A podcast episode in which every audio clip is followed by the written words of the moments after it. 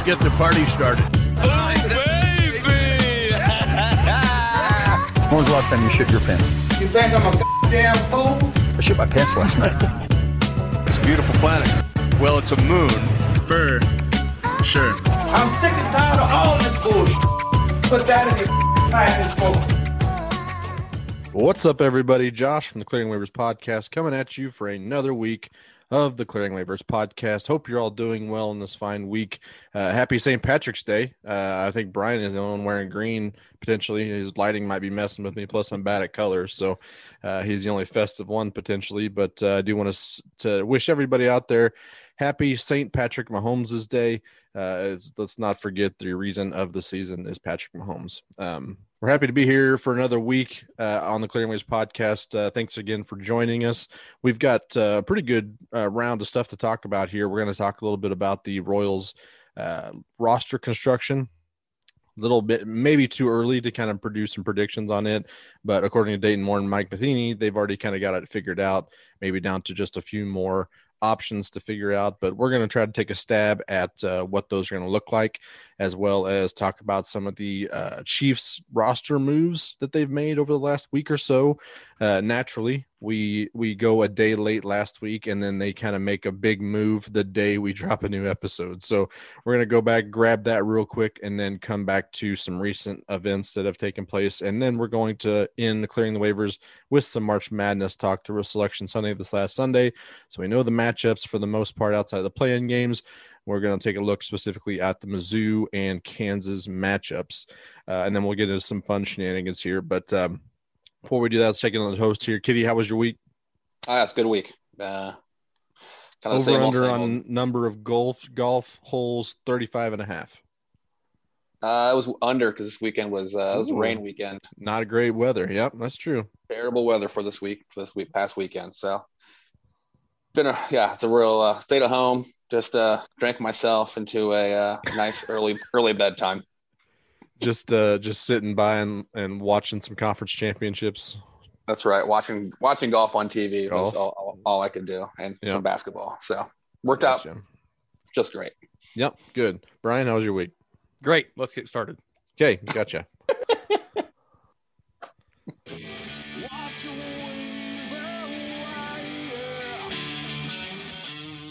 I like the efficiency. Let's get into it here.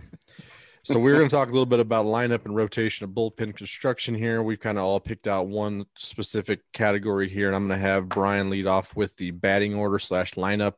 Uh, maybe give us your opening day pick, or maybe some uh, what's it going to look like in an ideal scenario. Go ahead. Yeah, I love lineup talk, it, and it absolutely means nothing in, in the in the end of the day. But Mhm. I, I still love lining up talk, and even if I have no say in it, here's my say: we got to put Whit at the top of the order. That's where he belongs. That's where he lives. Okay, Whit, yeah. right there. Whit Merrifield, I'm talking. Uh, I was gonna say who- we got to specify now That's right. because now that we've started the wave, there's no stopping the wave. That's Bobby right. Witt Jr. is going to be in the in the lineup. I think. For the time being, we're going to consider Bobby Witt Jr. is not on this team. Okay. So Whit Merrifield's at the top. I love having Benny right there in the two hole. He switches you up righty lefty without sacrificing on base percentage. He's one of our best on base percentage guys. So I love having him and Whit right there at the top. I I want to pencil in Carlos Santana at three. I just feel like with his uh, on base percentage and how many pitches he takes every at bat, that first inning could be hell for a starting pitcher to get Oh through yeah. bet- um, between those guys. They'd love to wa- see pitches. Uh, Santana loves to see 4.2 pitches is what he's averaged per per plate appearance over his career. Yeah. Benny's right there at 3.9, Whit 3.8. So I mean, Whit he can go up there and look for first pitch fastball fishing, but sometimes I mean he's really good at fouling off. Even if he doesn't take a lot of walks, he fouls off a lot of pitches and generates bumps up that pitches. Uh, so I got one, two, three, and still be 15 to 20 pitches deep, and I love that. That's right. Mhm. And I think I think if you start off a bunch of innings with Whit batting leading off with no outs, there's a pretty good chance one of those three guys is going to be on base. Yeah. And I think when one of those guys is on base, the absolute last person you want to see in this lineup is Jorge Soler because he Yep. can really he can really ruin your day, right? I mean, he's a prototypical cleanup hitter, huge power. He sees pitches too. He'll take a walk. So I Mhm. love him in the four hole. I'm going to put Salvi at five. He had a great year last year, but I'm going to have him. I'm going to have him protecting Soler. Six. This is where it gets a little bit controversial because I love Dicey. I love my guy Dozier, but I also think Mondesi's speed and stolen base threat is such a huge weapon that I'm Mhm. gonna I'm gonna slot him in here because I want Dozier behind him because Dozier also will will look at pitches. Uh, uh, he's one of our best biggest pitches per plate appearance guy, the 3.9 pitches per plate appearance. He, he doesn't have a problem taking pitches, and I want to I want to give Mondesi the opportunity to steal a bag or two. So I, I'm going to put Dozier behind him, and then the, the eight nine doesn't really matter. But let's just for for sake of uh, argument, let's put in Michael A. Taylor at eight, Nicky at nine, and uh, if we do get the, the pleasure of having Bobby Witt Jr. For all the crybabies that say he didn't earn his way on this team and he didn't get go level to level level to promote himself, let's say let's slot him in here at nine and let him promote his way up the lineup as, as he produces, and you put him in there as, as a, at a no pressure situation. Say, give us your your glove, and if you hit two, hit, that's great. But put him at nine. Don't put any pressure on him. Any added pressure, I should say, uh, starting your major league career Yep. after two years. So, um, yep, I think that's the winning lineup, and they probably won't listen to me. I think that's actually right. I'm right there with you for the most part. I I mean I can't really get too upset about Mondesi and the six hole over Dozier at this point because they're kind of both giving you the same thing. I think not necessarily consistency to a point, but both of them can just be absolutely scorched earth on uh, at any given moment. So I, I definitely am into that. And to putting Bobby Witt Jr. at nine, you're also going Witt on the backside. So you're Bobby Witt is potentially another leadoff hitter. People talk about his uh, his pitch discipline uh, should translate into a decent on base percentage, and everybody knows about the speed and, and just overall aggressiveness of of him. What he's shown already in that that the botched ball to shortstop against the Dodgers, and he scored from second base. That's that's sexy stuff. So if we're if he's able to get on base and produce on the base paths like that from the nine spot, I am 100% in on that. Second leadoff. That's Yeah, right. I I think I like it, but I I'm thinking these guys are a little more old school, and they're going to put Santana. They're going to switch Santana and Soler to not have the uh, back-to-back right-handers with Yep, with Uh, Salvi. Soler and Salvi. That'd be just just. I mean, they're still going to have it. They're going to have probably Dozier and Salvi possibly, unless they put Mondesi at six like you did. So Yeah. but either way, I'm I'm I'm good with either lineup there. Doesn't matter. Let's just get all get get the double S boys or triple S. Well, Salvi, Santana, Soler, Oh yeah. those guys there uh, get their at bats and we'll be good to go. Mm-hmm. The only thing that stinks is Dozier probably going to ha- affect his runs number on the year because he's got Right. two Oh, yeah. behind him potentially. If potentially. he's batting seven or even if he's batting six, batting six is not a ideal spot in the lineup either for Right. run scored. Better Let's get look at ribs. that. Let's look at that as like the fourth cleanup hitter. Okay. Let's do it that way. Yeah. and uh, then we could just kind of hope for the best in eight and nine. It's good to have options. I mean, at this point last year we were talking about I don't know, let's put Dozier in the three hole and see what happens there. It just, I mean, it seems like there are really good options to to go one through six at this point, um, with a lot of good upside and stuff with the seven, eight, and nine spot. Well, seven spot per in particular, but Well, it's, uh, Michael A. Taylor's hitting well. Yeah, he is. Uh, and it was exciting that Dayton told us that uh, in this offseason he was going to try to find middle of the order bats. And we're all like rolling our eyes saying, oh, yeah, right. We're never going to pay for those guys. but throwing Benintendi and Santana at the top of that order really lengthens that baby out. And I, I just love it. Yes. Yep, Oh yeah. I like. And I think Kitty, we're gonna we're gonna have to really start calling him Witt Jr. because with Whit Merrifield already out there, it's just gonna get so damn confusing. Either Bobby Witt or Witt Jr. He's gotta we're gonna have to go with one of those two because this is getting confusing already, and it's only March 16th or 17th. How about just call- three hit wit three hit wit. instead of two hit wit? call him Whitley and then Bobby I- Witt. maybe, maybe. Bob. Bob. I, I'm I'm a big fan of Bob. Just straight up calling him Bob. I'm into that. Kitty, you're on you're on point with the rotation here. What's your prediction about the uh, the rotation? What it's going to look like this year? I think the rotation is pretty much set already. I can't imagine anything would change too much. I think you're going to go. How I put it together would be Keller, Duffy, Singer, Minor, Bubic as the top five. So Bubic there is probably going to get squeezed out early in the season without ne- that need for that fifth starter Mhm. for those first couple weeks, which it always, I, it just bugs me the way MLB puts their schedule together at the beginning Yep. of the year like that. Oh yeah. Oh, it's April. Here's 10 off days in April, and the rest Yep. of you get zero. Like, what the Mhm. hell are you doing? I know you probably have a propensity to get more rainouts, but it's not like they they also don't put everyone's schedule on the same set. They'll do here's a Monday through Wednesday, then a Thursday through Saturday or Sunday, but the other Right. team that's gonna possibly have an off day doesn't have that same so it just doesn't work anyway. Right. That they don't make up games in April because of rainouts. So stop putting so many off days in April. Just Mhm. doesn't make any damn sense. So dumb. Well, I think they said that after they get through that first stretch with a bunch of off days, then they have like 12 games in a row. Right. It just doesn't it's just dumb. Oh, it's so bad. no sense.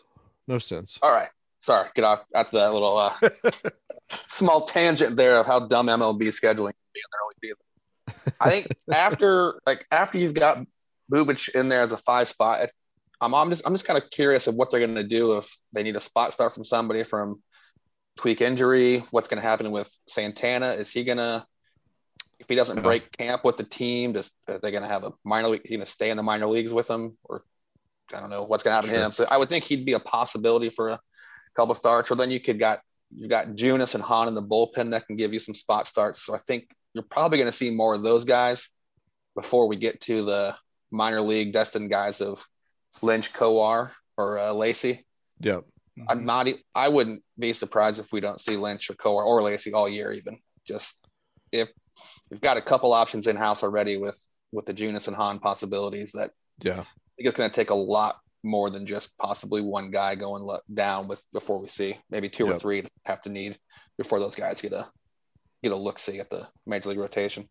Mhm. Probably could probably throw in Scott Blewett and Ronald Bolaños in there too as potential Oh, options right. if uh, if they're needed Yes. for depth for sure. Carlos Yeah, Scott- Hernandez always goes unlooked after you kind of get through those big uh, those big ones, and he pitched pretty damn well last year in the in his major league run. So he also could be an option in there. But yeah, I I think I, I agree with you. We're going to see the uh, the secondary list of pitchers before I think we see that primary list of pitchers that are Next really wave. knock at the knock on the door wave. Yeah. Yeah. So which is a little, it's a shame for us at the major league level watching games that we don't won't probably might not get to see those guys this year. I But- there's I too hope- much. hope- yeah. Hope, hope there's a hope there's a chance, but there's just there's that's a lot to ask for those guys to as Right. well to come up. Yeah, there's there's going to be a few things needing to happen in order for for them to get worked in. I think you're right, but you know they could become they could be breaking down the door as well, and then we could see a real interesting uh, eight man rotation. Let's go. Let's get weird with it. just a bunch of guys uh, doubling up on starts here the Uh-huh. back of the rotation. You, you each get four innings today. Let's get Four it to done. five innings. Yep. You do it. Get your four in. let's, let's see if you guys can complete this game with just two of you. Let's see what happens here. Mhm. That's right. Well, kind of hand in hand, I got I got the bullpen duty. Um, so I'll go through mine. I think the locks are pretty obvious as well on this with Holland, Staumont, Barlow, and Hahn. Gives us four. I think pretty uh pretty much a lock. Then I think uh, the more than likely are Wade Davis, uh, Kyle Zimmer, and Brad Brock. I mean, he I think he's working his way into it. They were just talking to Matheny the other day about the weird armor slot. And I think I saw that there's only three other pitchers in the majors that throw at a like a, a sharper and lower angle than Brock. So I, I feel like they're uh, intrigued by that uh, release and delivery. So I think he's got a pretty good shot at making it as well, uh, especially after they. I had Tyler Zuber mixed in here today, and he just got optioned to AAA a little a few hours ago before this. Uh, so I had to. I think Brock has probably made his case and will be in there. So uh, that puts us at seven. And so I need two more guys. I think Richard Lovelady has pitched really, really well. It seems like the reports on him coming out of the front front office has been really, really good. Really impressed. His numbers are really, really good in spring training so far. Hasn't been optioned yet, so he's still in the mix for some major league reps. Something to watch here uh, as we go down the stretch, the final couple of weeks of spring training. But I think he's done enough to kind of get a nod here, leaving one more spot. Like I said, Tyler Zuber's out but there's still two names that I don't think I've seen optioned that I know one pitched in the majors last year. I think the year before as well as a starter, but Jake Newberry.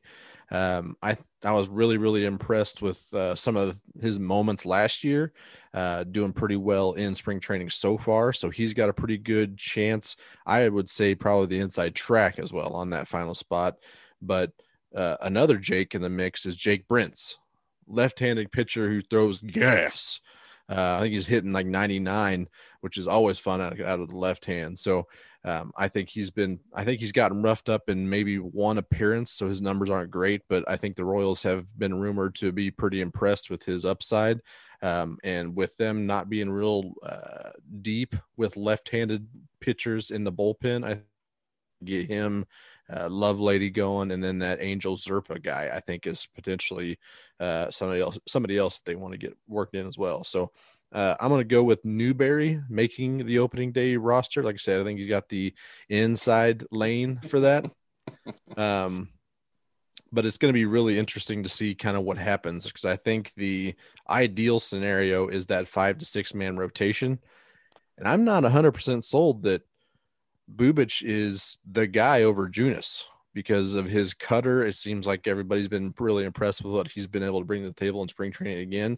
I think that those two guys for the potential fifth and sixth spots in the rotation are definitely something to watch going down the stretch here eh, at, at the end of spring training. And that could in like directly affect how this bullpen kind of takes shape as well. Because I mean, people have people are dying to see Jake Junis's slider out of the bullpen. They think that that could absolutely crush at the bullpen. But the Royals have come out and said that they do want to keep him stre- stretched out to be a starter. So I'm not quite putting him in the bullpen yet.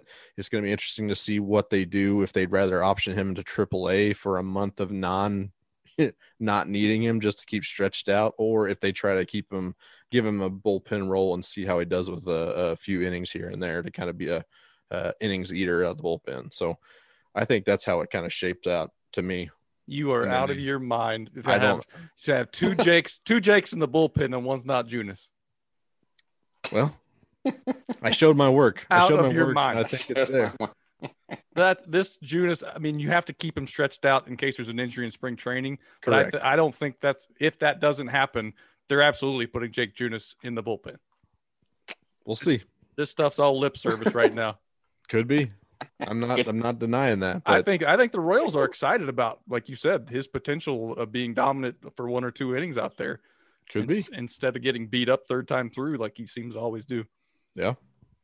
I, I'm not. I'm not against it. I'd love to see him out there, but I, I think that they're. I mean, it's undeniable that starters are more valuable to a team than relief pitchers are, and you don't want to give up on some guy who has shown a little bit of success and has experience as a starter in the big leagues. I think it's Not also gonna- undeniable what he's shown as a starter, and he is Wade Davis. Hopefully, he can't be a starting pitcher, but he'd be a goddamn great reliever.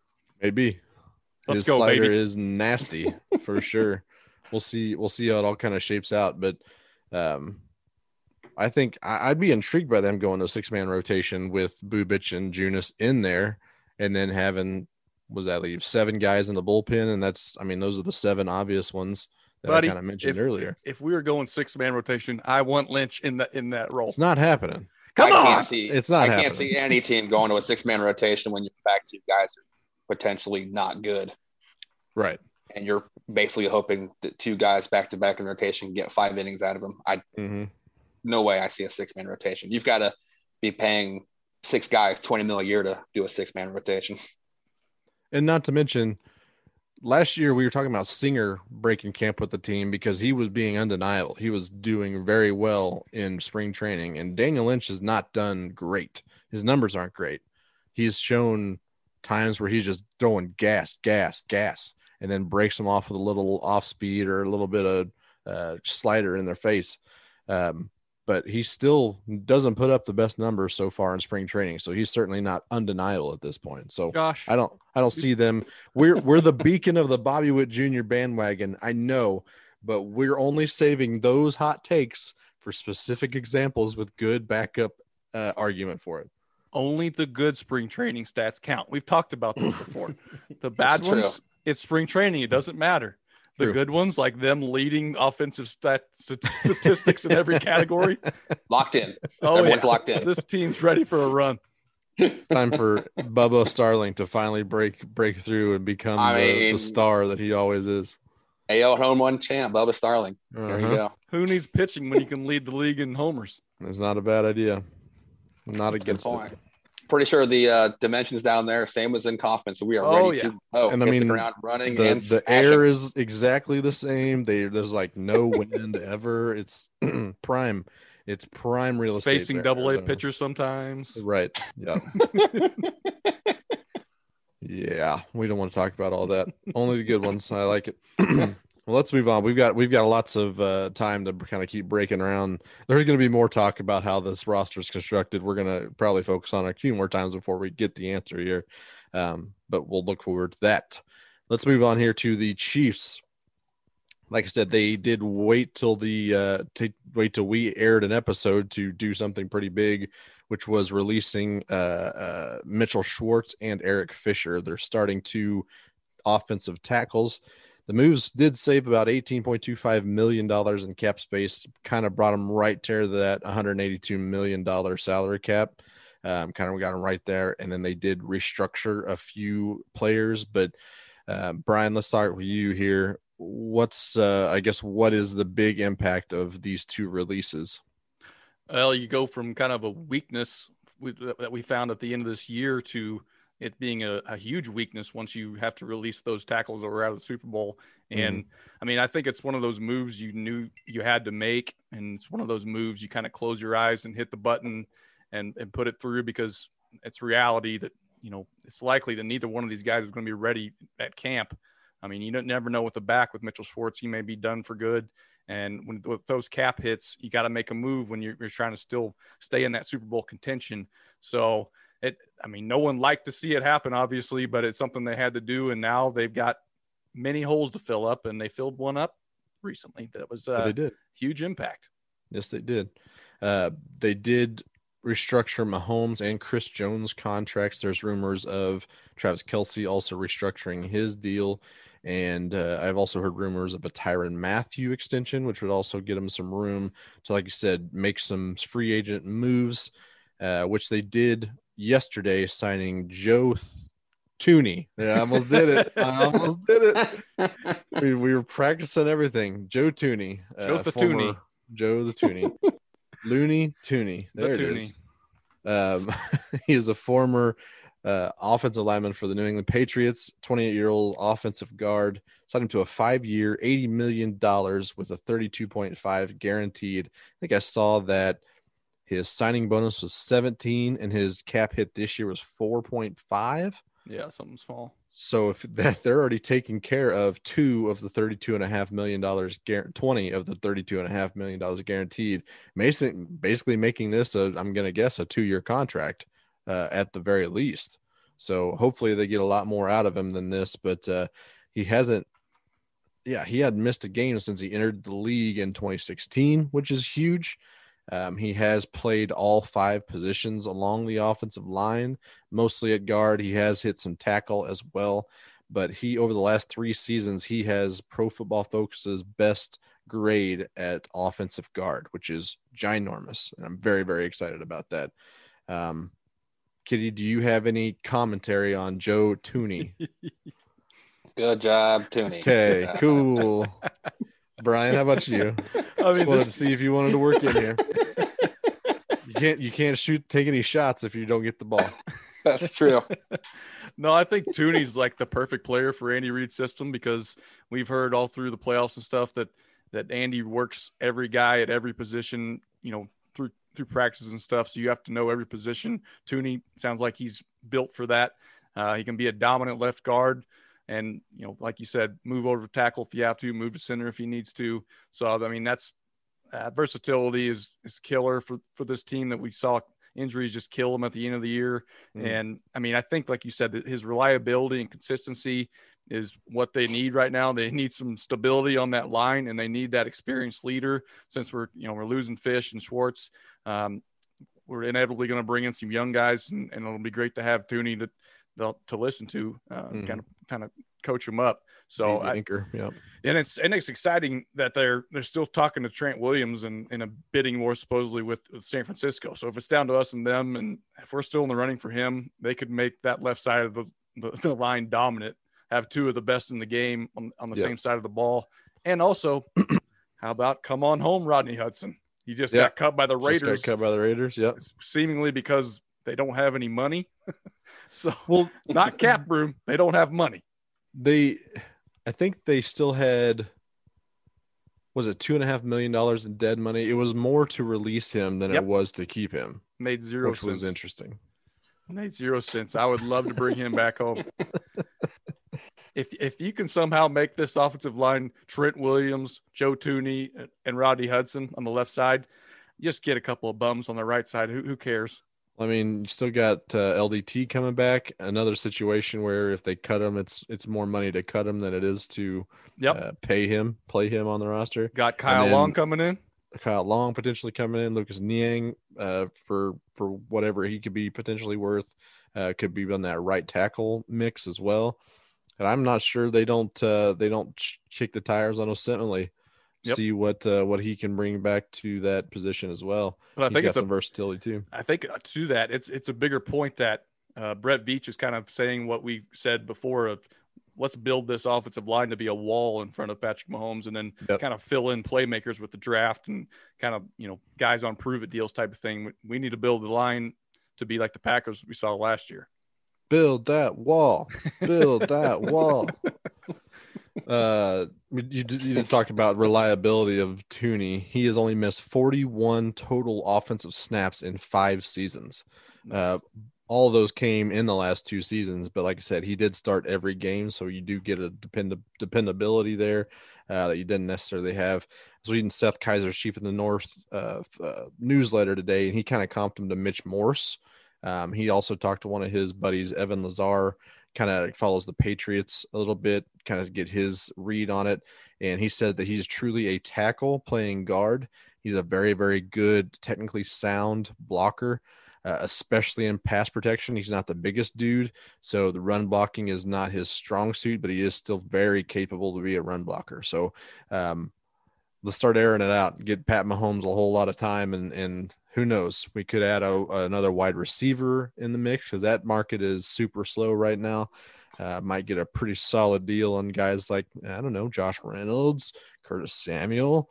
Uh, dare I mention Juju Smith Schuster would be fun, uh, but we'll see how that all goes. It is very, uh, uh, very reassuring that losing two huge pillars like Fisher and Schwartz is kind of getting backed up, and there is a direction at this point to get younger, but still get dependable and uh, and make sure that that is that concern is addressed this offseason and kind of rebuild everything around uh, a certain guy. So I'm excited to see what else they do. I am on Trent Williams' watch.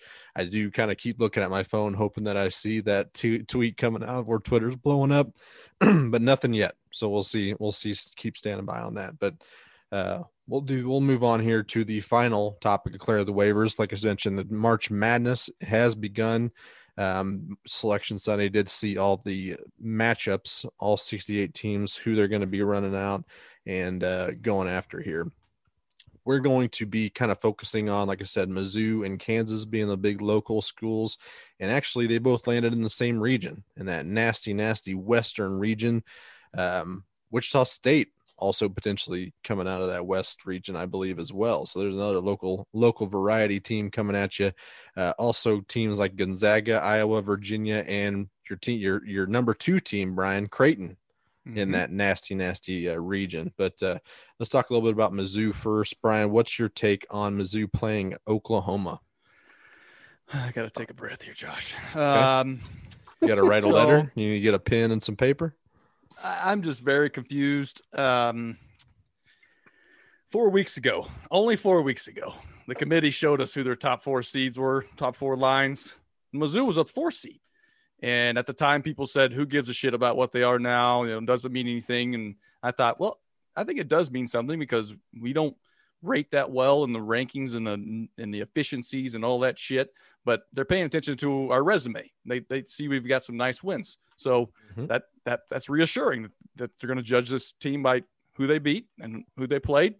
and not because their offensive efficiency is not the best in the country. So Mhm. that felt good. And then they came out and uh, slammed them with the nine seed, uh, lined up to play Gonzaga if they were to get past Oklahoma. Uh-huh. So uh, that, that didn't sit real, real well with me because Sure. I look at these teams around them. Um, there are only nine teams in the country that have more quad wins than Mizzou. They had seven this year, quad win. win. Quad same same as fifth ranked Creighton, Mm-hmm. same as third seeded West Virginia, same as third seeded Kansas, Mm-hmm. and we're a nine seed. So that chapped my ass a little bit, and so I said, okay, okay, committee, you ranked them. So let's let's let's take a look, look here at who they beat. They beat a one seed in Illinois. They Mhm. beat a two seed in Alabama. They beat a three seed in Arkansas, a five seed in Tennessee, a seven seed in Oregon, a seven seed in Florida. Nine and four against tournament teams. Six of those are conference champions. Ah. so then, Sounds like a sounds like an eight nine team is what it sounds like. Apparently. And the thing is, like, we've seen many Mizzou teams that have been on the bubble, you know, at the end of it, and you're always mm-hmm. looking and they show like bad loss. It's like some directional school that they lost to non-con or something. You like you have this horrible loss on your re- resume, and you Yeah. look at Mizzou, Mizzou had nine losses on the season, but I don't feel like any of them would be considered bad losses. They lost to Ole Miss twice. They had their number clearly. That was on the bubble talk. They lost to Auburn when they had Sharife Cooper, which we all saw that he, he- they're a different team with Sharife Cooper. He only played 12 games, and we were just lucky enough to be one of them. I think you can consider Georgia a bad loss, but they had an overall winning record, and they played without Tilmon. So, I, I mean, I, I want to be like defending this team in front of the committee to, to be like, look at the resumes. Just don't look at the damn ratings and the metrics and all that shit. So, I rock him. Matt Harris. Matt Harris wrote up an article today about that showed let's let's evaluate the the teams that were seeded six to nine, and let's see how they stack up with with Oh, the boy. rest of these teams. You can do them all. no, there's like a, there's a lot of them. so let's say.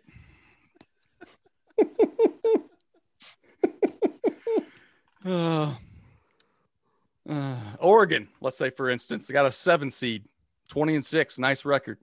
They lost to Mizzou head up. Mm-hmm. They lost to him early in the year. Oregon was out without a guy, but they they lost to, to Mizzou. USC's a 22 and 7 is a six seed. Florida, 14 and 9. Five quad win wins. Oh, and they just lost to Mizzou at home. So they have the same number of losses at Mizzou, lost to them head to head, but they're a seven seed and we're a nine seed, Mm-hmm. getting given feeding to the wolves. Mm-hmm. So I'm a little chapped at these seedings, especially like for it. Mizzou. Sounds like it. I just think they got a raw deal.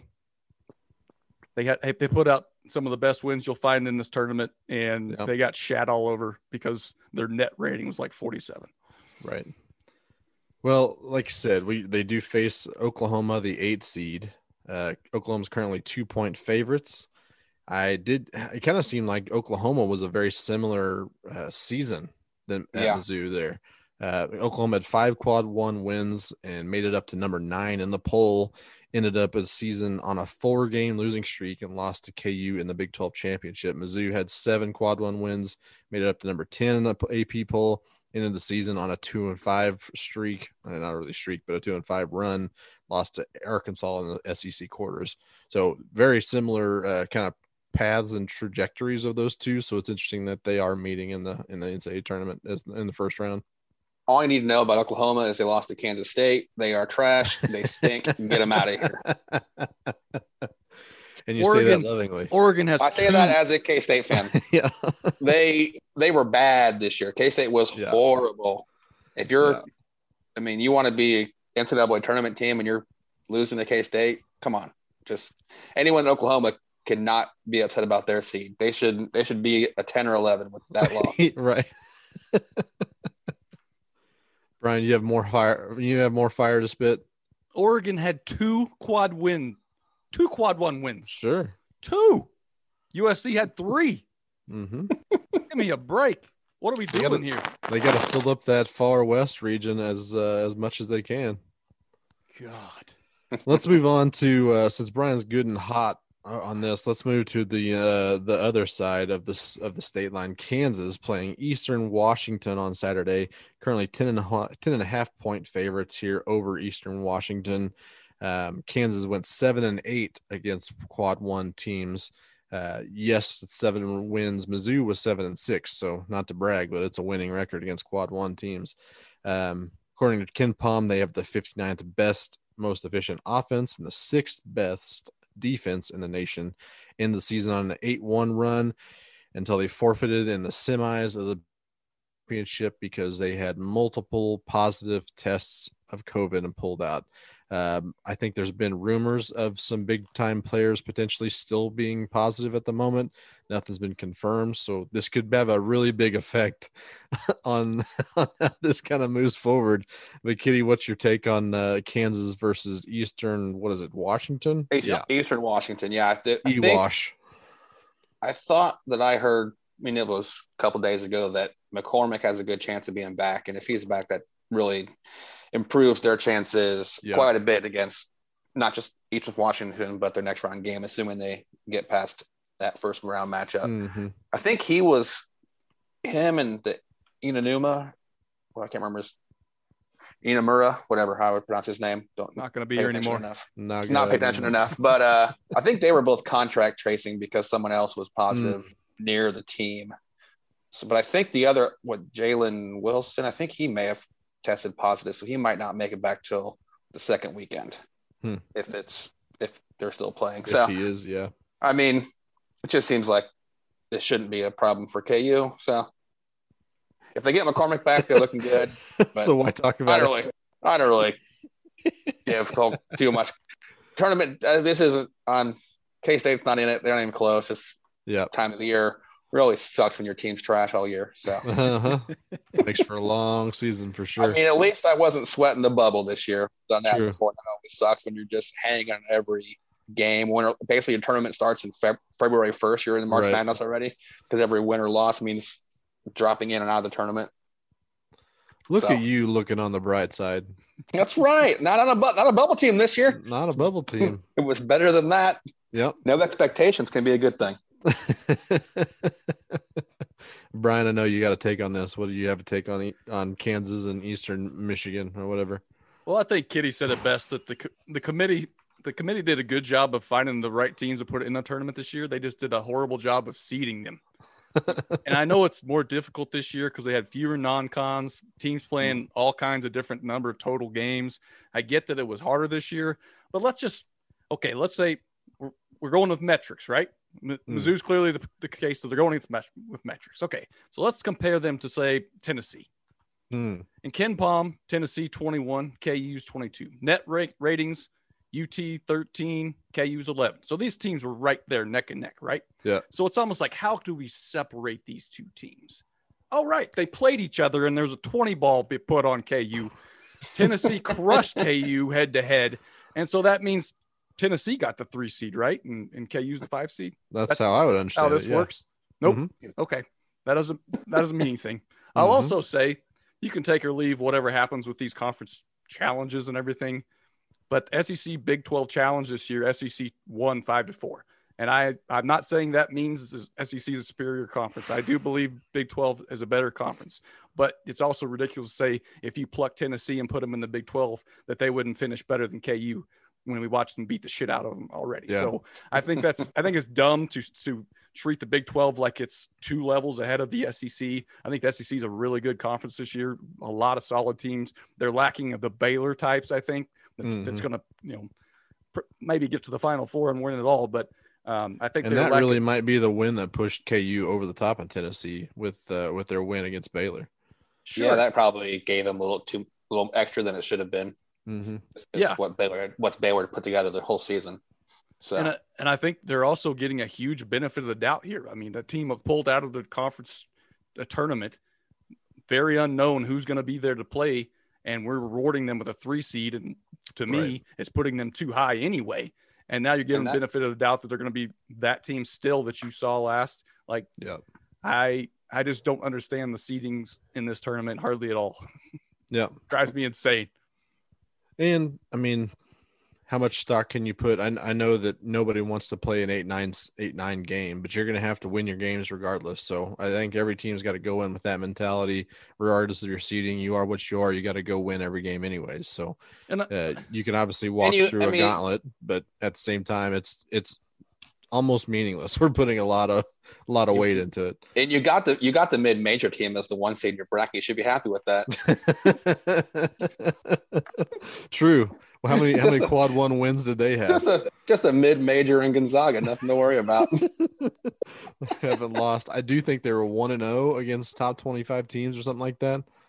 they beat a few because they beat West Virginia and Iowa and Kansas. So they they they actually did a pretty good Oh, non okay. Notwithstanding. They they were supposed to play Baylor too. That game, at Baylor's one of their 18 pauses on the year. Oh. For, That would have been a good game. but the, I guess but God, I guess God couldn't protect uh, Baylor University like they, like they all expected him to. mm-hmm. But I mean, another example of the committee viewing the Big 12 and the SEC like two levels apart is West Virginia. They got a three seed Yeah. with an 18 and 9 record, the same number of quad wins as Mizzou. Mizzou 16 and 9, same number of losses. And the you know, the three games that got canceled for Mizzou were probably all likely wins. So Yep. you're looking at a team that's that should have been 19 and 9, same or better record as West Virginia. It's just West Virginia played in the Big 12 and we played in the SEC Mm-hmm. and we won the same number of quad one win game. Why aren't we viewed anywhere near the same Yep. as West Virginia? West Virginia's three seed, and we're a Yeah. nine, getting fed to the sharks. In the region of death. God dang. I'm not mad. Well, here's here's the bright side, Brian. This time next week, we will be talking about how Mizzou dismantled both Oklahoma and the unbeaten Gonzaga University, and we can celebrate their victory and talk about how they're just, how they're just going to keep stringing wins together. That's I mean that's what's so maddening about this is because we we've seen it before. This Mizzou team can beat anyone and they can lose to anyone. Like Yep. They play to the level of their competition almost all the time. And if you put them up against a juggernaut or a, a two seed or a, if we get seeded what, what I view as properly, you're looking at dealing with a three seed maybe. Like they can go head to head with anybody except Yeah. Gonzaga because Gonzaga, Gonzaga's on a different level, and that's what pisses me off. Like they totally screwed us. And God, I look forward to Mizzou covering whatever their spread is, losing by six when they when they're supposed to be 11 and a half point dogs. Um, but yeah, oh, it'll be a gonna 20 tough point one. game, I think, if they play You Gonzaga. think? Uh, Yeah. Interesting. Gonzaga is very good. Very good. Yeah, undeniable. Well, that's uh that's gonna do it. We'll look forward to talking more about March Madness as we move on next week. Hopefully, uh KU is eliminated and Mizzou is pulling off uh, Cinderella upsets and becomes the darling team. But that's gonna do it for clearing the waivers. Let's get into shenanigans. But before we do that, we'll do that right after this. It's time to play DFA.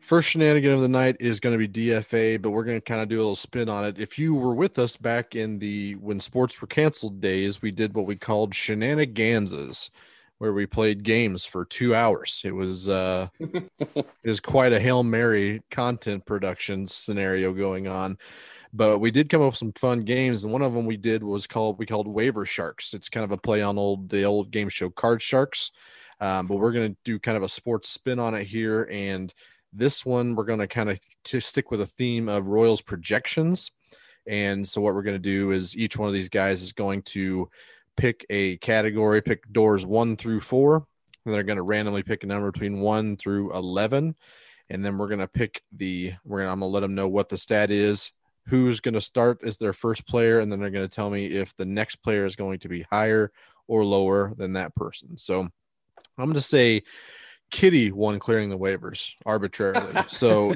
you're going to be the first to pick one door one through four. Kitty, what do you got? I'm gonna go door three. Door three. Your category. This is all Royals projections using ZiPS projections on Fangraphs. So Wrong. your category is pitcher whip. Royals pitcher whip. All right, So I'm gonna need you to pick a number between one and eleven. Just tell me your start point. let's go number four. Number four is Danny Duffy is projected to have a 1.37 whip. That's Okay. not ideal. Tyler Zuber. Is he going to be a higher whip or a lower whip? Goodness gracious. what a fun game you've given us. I will say all these categories are the top 11 projected on the team in this in this category. So top I'm gonna- 11, Tyler Zuber's in the top 11. Let's see. Probably bullpen guy. Maybe. I'm gonna go over, higher. He is projected to have a higher whip with a 1.42. Not Whew. great from a reliever. No, I was I was weighing that in my head. Maybe the reliever is gonna have a better whip. Next player is Kris Bubic, higher or lower than a 1.42 whip. Man, if they gave Duffy that one. I'm gonna go higher again. He is lower at a 1.39. Oh, Oh, so close. Right Yeah. in between them. Right Right in between between those them. two. Thread Damn the needle. Kitty coming away with one point out of a possible Oh, that 10. is not good. tough streak. Let's see what Brian can do. Brian, you have door number one, two, or four left. What do you got? Let's go to number three. Two is category is hitter war. Okay. Okay. Just offensive. yes. Yep. Number three is Jorge Soler at 1.6 war. Okay. Your next player is Salvador Perez, higher or lower than a 1.6 war. Jorge Soler is one of our best hitters. Uh, Salvi had a great year last year, but not usually that great. So I'm going to go lower. He actually is going to be second on the team in war with a 2.7. Holy shit. Goodness gracious. he's really that's good at defense, above. Brian. So that's Soler's doing in is the fact he's a designated hitter. You said offense. Right. War, hitter war. Hmm. If you're a hitter, you have war, but you also play defense. Anyways, great showing. Glad I went four categories What here. are you talking about? glad we have one, glad we have multiple categories here. So This Kitty, game is so dumb. do you know if you want door number one or four? We're going one and eight. Let's get deep in the list. Okay. That's good. Because we're not gonna we're not gonna do it by getting them right. Yeah, that's right. Um, this category is the top 11 in home runs projected by the Royals. All right. Might have a chance here. Probably won't, but I'll let's see Number eight is Ryan McBroom, projected to hit 17 home runs. Okay. Wow. I'll take that under. Yeah, right. Will Jorge Soler have more or less than 17? He's he better have more. He is projected to have 30. So, yes, more. Is McBroom Yes. going to have seven? Question. Seventeen. That's He just outrageous. needs 17 a lot of pinch hit opportunities, and he'll You get 17 ABs. Yeah. Your next player, Kitty, is Carlos Santana. Higher or lower than 30? I'm gonna go lower. He is lower. He also projected to have 17. Oh wow. I would have thrown him in the Same 20s, as Ryan low 20s. McBroom, apparently. These projections are spot on. All right. I like Yep. it. Yeah. It's about to get dumber. Uh, Brewer Hicklen.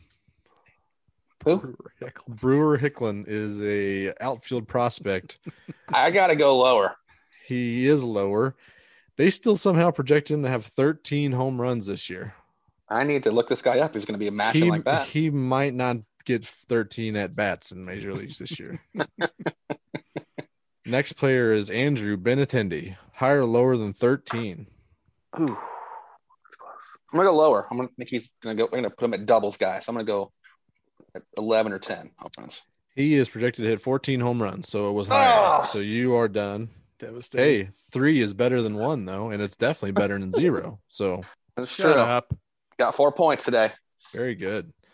So Brian's got to get four to tie, five to win of the door number four category, which is pitcher K per nine. Oh God. This is all pitchers. Bullpen is included here with the rotation. What's your starting point? Seven. Seven. Yours, your first one is Grant Gavin. Bullpen arm, Grant not on Gavin. the 40 man. Yep. He's, He's- he's, a, a top 11 guy. Apparently, yes. Uh, his K per nine is projected to be 9.41. This has You know- to count minor leagues. What did Nope. they uh, project his innings pitch to be at? If you don't mind, I don't know. I don't that? know. Okay. That's not not not I was kinda important here. Kitty. I was just curious. That's outrageous. Does Kris Bubic is he going to have more or less than 9.41 K per nine? 9.41. That's pretty high. 9.41. Bubic was a strikeout pitcher in the minor leagues. Not quite as much in the majors. God, this is dirty. Who was what the hell was the name? Grant Gavin? Grant Gavin. Yeah.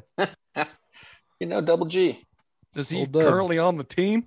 He's in the minor system. Or I are don't they think just projecting they're gonna trade for him? I don't think he was in spring training, so he's got to make some. He's got to make some impressions this year. 9.4 Mm-hmm. K per nine. Mm-hmm. God dang. For a starter, I, I got to go lower. It is lower. Brian's on the board. Yes. Kris Bubic projected to have an eight point four eight Not that K much per lower. nine. Nope, That's a lot. That's higher than I expected. not too shabby. Uh, next player is Greg Holland. Higher or lower than eight point four eight. God, because he's got. I would put him right around that number. He doesn't strike out a ton of guys anymore, but he only pitches one inning. God, it's nice to hear He- the thought process. I Yep. mean, he probably still Showing his work here. he probably still averages a strikeout per inning, right? He's got to get one guy on K's, but that's so high. He overthinks this so much. Let's go lower. Lower. It was higher with a 9.98. You're about as good Hmm. as I am on these 50 50 shots. I hate this game, I'm so bad at these 50 50s. And it's based off bullshit projections. It is. ZiPS ZiPS is uh, known for being Wait, the worst? pretty solid, but Oh, okay.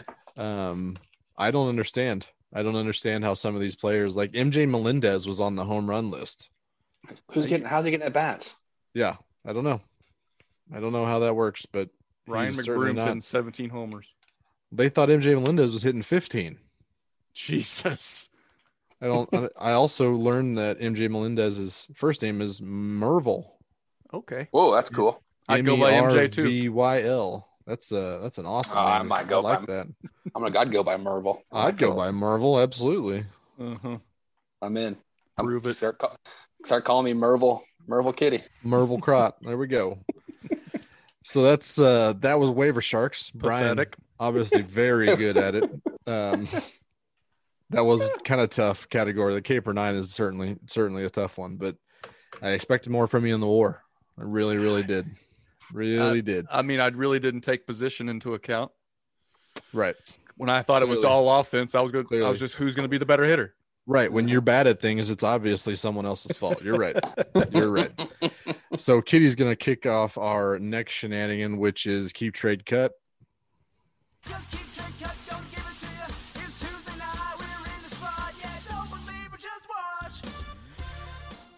So we did talk about St. Patty's Day is today, is when you're probably listening to this. So uh, we went with some holiday mascots that we are keeping and trading and cutting the ability to be those mascots on their respective holidays to with to hold on and and produce the powers, hold the powers that those mascots have every one of these holidays. So we went with a classic leprechaun. We went St. Patty's Day leprechaun.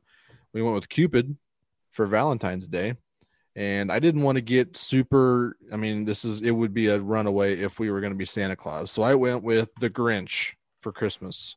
So we're going to keep keep one of these, trade one of these, and cut one of these. We're going to trade for another holiday mascot that we would also like to be. Kitty, you won uh, the waiver sharks, so you're going to go first. What do you got? Oh, runaway, Ah. he says. Santa's a runaway. It was, pretty close. Uh, Who I'm gonna doesn't go. want to be Santa? Who doesn't want to be Santa? It's too I much would- work, man. I I'm going to cut the Grinch as my first move on this. Interesting. Okay. I mean, first half of that story, great stuff, man. The guy's just doing what he does, stealing presents, being a real jerk. And then Great stuff. he gives it all back. No Mm. conviction on this guy. Yeah. guy's true. weak. So now, I mean, just doesn't do anything anymore. So I, I I'm done with him. He's Okay. doesn't know what he's doing. He's too conflicted for me. Hmm. Uh, I'm gonna keep the leprechaun. It looks like a pretty fun little gig those guys got going on there. Sure. Yeah. Uh, they're just cobblers by trade, apparently, and bankers. So you know that's where they get their gold from. Mm-hmm. Uh, apparently, they can grant you some wishes if you can trap one. Or, but apparently, if you don't keep your eye on them, they'll sneak away and do some little tricks for you. So Yep. really good stuff. I like these guys. These Little, guys got a little. pranksters. They are. I mean, and then then you some once in a while he'll show up in the hood, make a movie about it, Oop, yeah. and just With leprechaun. IT? Uh, the leprechaun has just got a wide range of what possibilities. So I'm gonna I'm a big fan of what what they bring to the table. And sometimes Wide if, you range know what of shenanigans. shenanigans as yes as it were, and sometimes they can just sit around and do nothing at all, which Yep. I'm hundred percent in on that That's true. that aspect of being a leprechaun. Okay. So well, that leads me to trading old Cupid. Mm-hmm. He's a little bit too much of a sideline guy for myself. He just doesn't really get Ah. doesn't get into the doesn't really get into the mix. He's just kind of hanging Sure. out, shooting bow, shooting arrows into people. Although I did find a great uh, name for him. Was searching through the what his deeds and misdeeds were, and someone called him the demon of fornication Ooh. because he's shooting all these random un- unmarrieds apparently, and getting them all horny for each other. Them This guy, horned, uh, horned up. horn, horned up, so he can't be trusted. So Hmm. I'm gonna trade him. I think people really uh, get into the spirit of Valentine's Day, and they'd enjoy being a little Cupid for a day. Uh huh. True. So I'm gonna trade though for Leap Day William from Thirty Rock. I don't know if you if, if you watch that TV show, but there is a a holiday mascot named Leap Day William that obviously only shows up once every four years. That's Mhm. my kind of that's my kind of gig. Sure. Uh, he he emerges from the Mariana Trench and he trades. He's got yeah, he got the gills and everything. He trades uh, candy for children's tears. So if the kids are crying, he'll just throw you candy. So he's just a real real solid dude. And uh, you wear you bl- wear blue and yellow. Got to get your whole suit going on there. And uh, Leap Day is a great day. It's a day to take your chances that you wouldn't do the rest of the year because real life is for March. Mm-hmm. Leap Day is the day you take chances. So I'm going to go around helping people take their chances on Leap Day. So Leap Day William is who I'm going with. I mean, they might as well make the purge on February 29th because you put that on like a court document and they're like, February 29th doesn't exist, you dummy. Not a real day. Not a real this day. I mean, throw it out. This case is garbage. exactly. Perfect. So Leap Day William, you guys, people should check that out if you haven't uh, gonna- watched Dirty Rock. I was going to ask you, are are you Leap Day William? Can you tell us that? I think uh, you're supposed to, um, if you see an old man in a blue and yellow suit, you just you be nice to him just in case he is Leap Day William. Okay. They don't I'll, usually uh, they don't they don't come out and say it, but just you know just be be on the lookout for a guy blue and yellow blue and yellow suit on uh, on Leap Day. keep your eye on that Mariana Trench. Yeah, he comes screaming out of there on that morning of leap day. There you go. You might find him. cool. Okay. Well, since Brian's a big loser, I'm going to go second here. Um, I'm cutting that leprechaun life. I mean, you Ooh. got your gold, but you're lonely, man. You're alone. You're a lonesome little leprechaun. So I, I don't think there's much to like about this. And the only lo- the brokenness is only broken up by someone trying to steal your shit. I mean, you got a rainbow that's there's a straight up beacon to where your gold is. I mean, any any Tom, Dick, or Harry treasure hunter knows exactly where your gold is. So you're constantly on the run. I mean, that's that seems like a whole lot of anxiety, and I'm gonna pass on it. Leprechaun out. I'm keeping the Grinch life because Ooh, here's the thing: every Christmas you get to plan a heist, and it's a big time heist, and I can 100% get behind that lifestyle. You get all year thinking about how those who's detest you and how you hate Christmas and how you're just gonna take it from them, but you have to do it differently every year to keep them on their toes. So I mean, you go Grinch Oceans 11, Grinch Oceans 12. You got a recruited team now. I mean, I'm Talk about it. anxiety. Oh, I love it. I yeah, love but it. then then once on Christmas morning you hear those dummies singing again. You got to give all Hey. the presents back. And guess what? You give it back, and you're the hero. You stole from them, and you gave it back, and they're like, "Oh, come, come sing and, and enjoy the Who feast with us." I don't like it. The guy's weak. I A lot of mean, Grinch. you, say what you want about the greed. I mean, he was lifting up a sleigh full of toys. Weakness is not his gig. He is a strong fella. Or who? He's a who, isn't he? So I'm Sure. keeping the Grinch life. I'm trading the Cupid. It would be fun to play God, but I feel like we could get a really good trade value from Cupid, Cupid and give him to some of like the the people who spend way too much time breaking down like celebrity couples. I think that they could have really, really the uh Therese Hilton or whatever his name is. I think we could really stir the pot up in Hollywood, giving him the uh, Cupid abilities that uh, uh, that we could get. I'm going to trade for becoming Jack Frost. One of my favorite things. I like cold weather for one thing, but the best season is fall. And Jack Frost is the guy who brings in the fall foliage. He kicks off fall. He works it right in a winter. So Jack Frost, hero in my book. I thought you, I thought you were going to be the snowman. uh, Michael, Keaton. I mean, Jack he Frost. Plays a really was- good harmonica. Real good harmonica on that Jack Frost. Terrible. I That have movie uh, was terrible and very funny.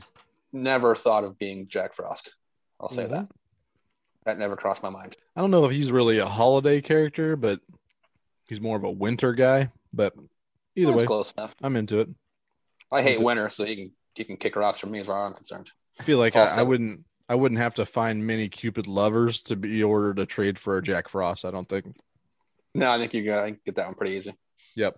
All right, Brian, you're gonna you're gonna take us home with your keep trade cut of holiday characters here. Yes, and as the great Dave Damashek says, Kitty and I park our cars in the same garage. I'm right there with him in line, lockstep. I'm keeping Leprechaun. I don't know about your Leprechaun, Josh, but my every Leprechaun I see always looks jolly and happy. And I mean, he's got his gold in the rainbow. He's on a heavy drinking holiday, so I feel like he's always got a mug of beer in his hands, and I want to be that guy.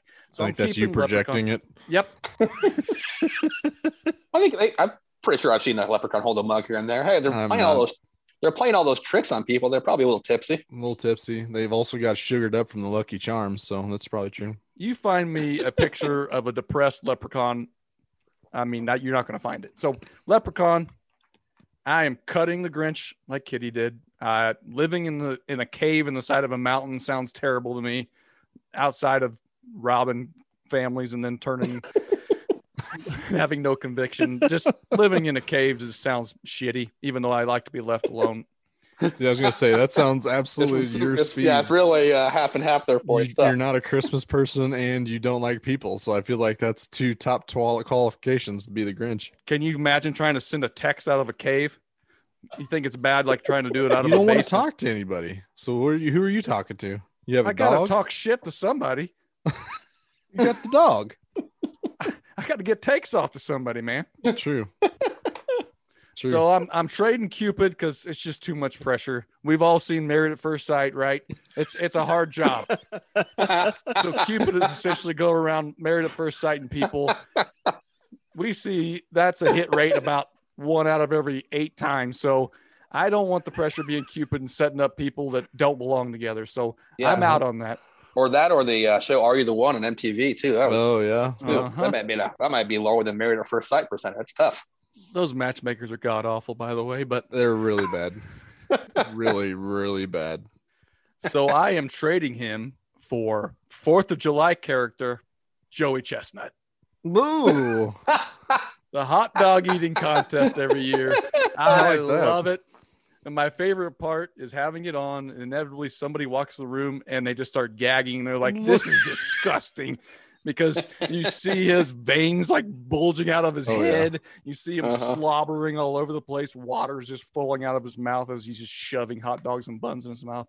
So, Mm-hmm. I love you, Joey Chestnut. I want to be you. Thank you for giving us giving me entertainment. I I think the my favorite part about that is you used uh married at first sighting as a verb. married at first sighting people is is very fun. It's very fun to me. I don't want that job, I That's tough. can't blame you. but I would be better than the matchmakers. I mean, you gotta shoot, you got a bow and arrow, and they have to do what you're, you know, you shot them, so they they are that now. So That doesn't mean So it I was the right decision. I I mean, it was, it is debatable, yes, debatable, but they have no choice. They're they're they're they're gonna start boinking real soon. which I'm also not really thrilled about. Which part? People don't really want to. I'm just going to make them want to. Oh yeah, yeah. That's Eh, that's certainly a blur. Let's go ahead and start the cancel Cupid movement. I feel like that is Cupid. over overdue. it's uh it's not something we need. Yep. Pepe Le Pew. If you're on the if you're on the chopping block, Pepe, then then so is Cupid. Get, get out the of here. hashtag Cupid. started, Josh. Yep. Cancel Cupid. Hashtag cancel Cupid. Uh, so with that, let's close it out here. We uh, we appreciate it, each and every one of you joining us for uh, the Clean podcast this week. If you're joining us because you've heard us before, we appreciate every second that you've listened to us. If you found us through Royals Review, certainly cruise the site over at royalsreview.com if you aren't already doing so. Uh, go check out Royals Farm Report, also our brethren, podcast brethren over at royalsreview.com. We haven't given them a shout out in a while, but the Heartland Pod, also very good podcast. Uh, our buddy Adam Summer and uh, Zach Schwartz, Sean Diller doing some great work over there. Um, so if you're into politics, go check them out as well. But other than that, I think that's everything we have. Until next week, for Brian, Kitty, and myself, ta ta for now.